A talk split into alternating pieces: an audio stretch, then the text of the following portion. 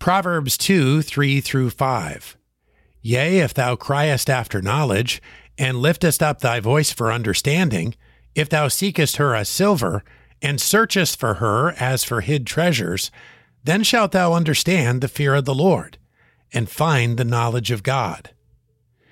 The most common reason we don't search for knowledge is that we believe we have already found it.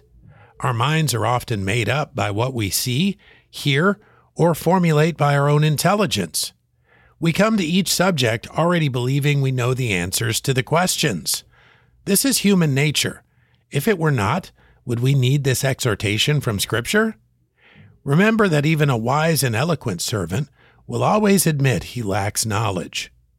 Be wary of those who claim to have plumbed the depths of Bible truth, grasping even the smallest detail.